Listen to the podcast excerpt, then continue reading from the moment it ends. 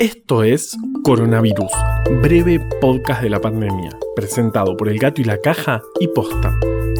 Hoy es miércoles 15 de julio, día 118 del aislamiento social preventivo y obligatorio en las zonas con circulación comunitaria del virus del país y día 38 del distanciamiento social preventivo y obligatorio en las zonas sin circulación comunitaria del virus.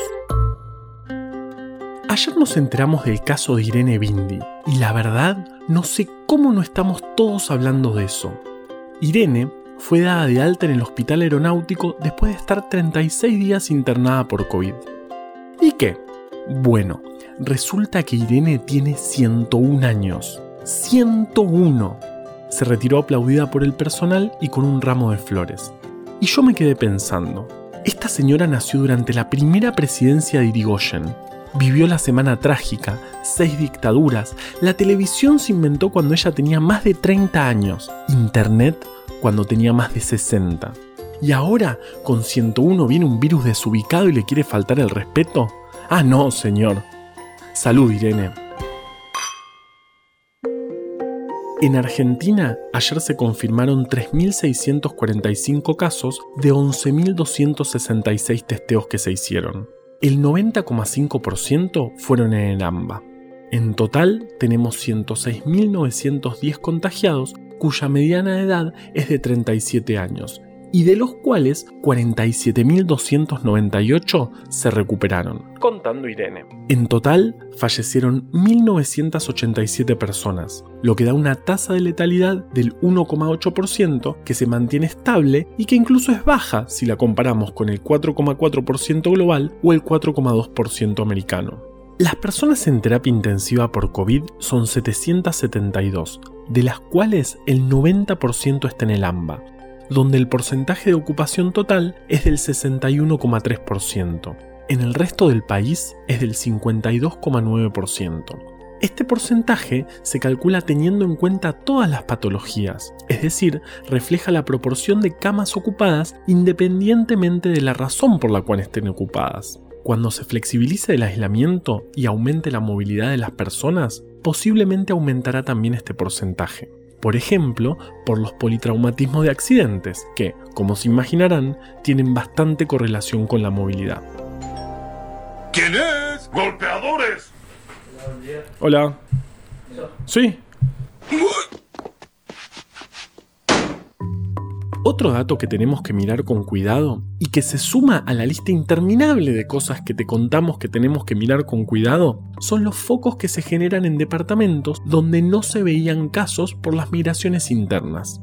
Por ejemplo, Entre Ríos, donde ayer se confirmaron 22 casos, llevando a 557 el total de la provincia.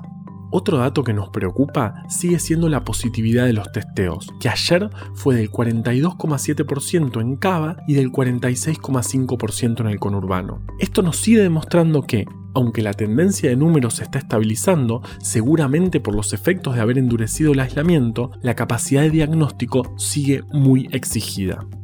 Ahora vamos con Vale con su microconsejo desde el armario muchos negocios que están cerrando por el quilombo económico que estamos viviendo. Si podés, comprá los negocios chiquitos que tengas cerca. Muchos lugares, como bares, restaurantes, están vendiendo cupones para poder usar cuando empiece a abrir todo. También podés bancar de esa manera.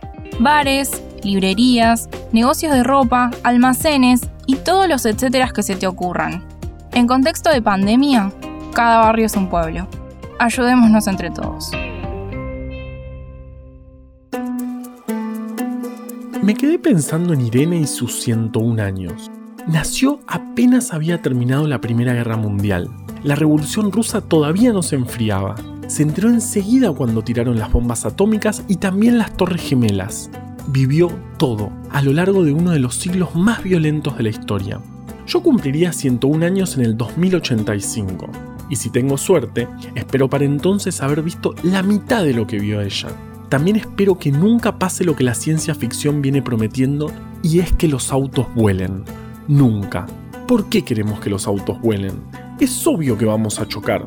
Yo no sé cuál será el secreto de Irene para haber vivido tanto, pero seguro tiene que ver con tener los pies en la tierra. Lo que te digo no escuchas. Maestro, mover rocas es una cosa, esto es totalmente diferente. No, diferente no, tan solo en tu mente lo es. Debes desaprender lo que has aprendido. Está bien, lo intentaré. No, no intentos. Hazlo. O déjalo. No hay intentos.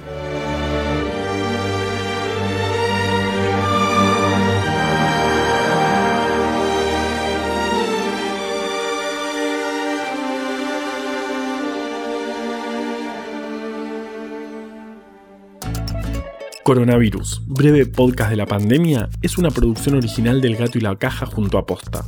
Este podcast lo hacemos gracias a bancantes.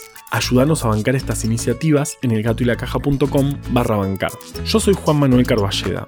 Valeria Sanabria te aconsejó desde el armario. Quédate en tu casa y nos escuchamos mañana.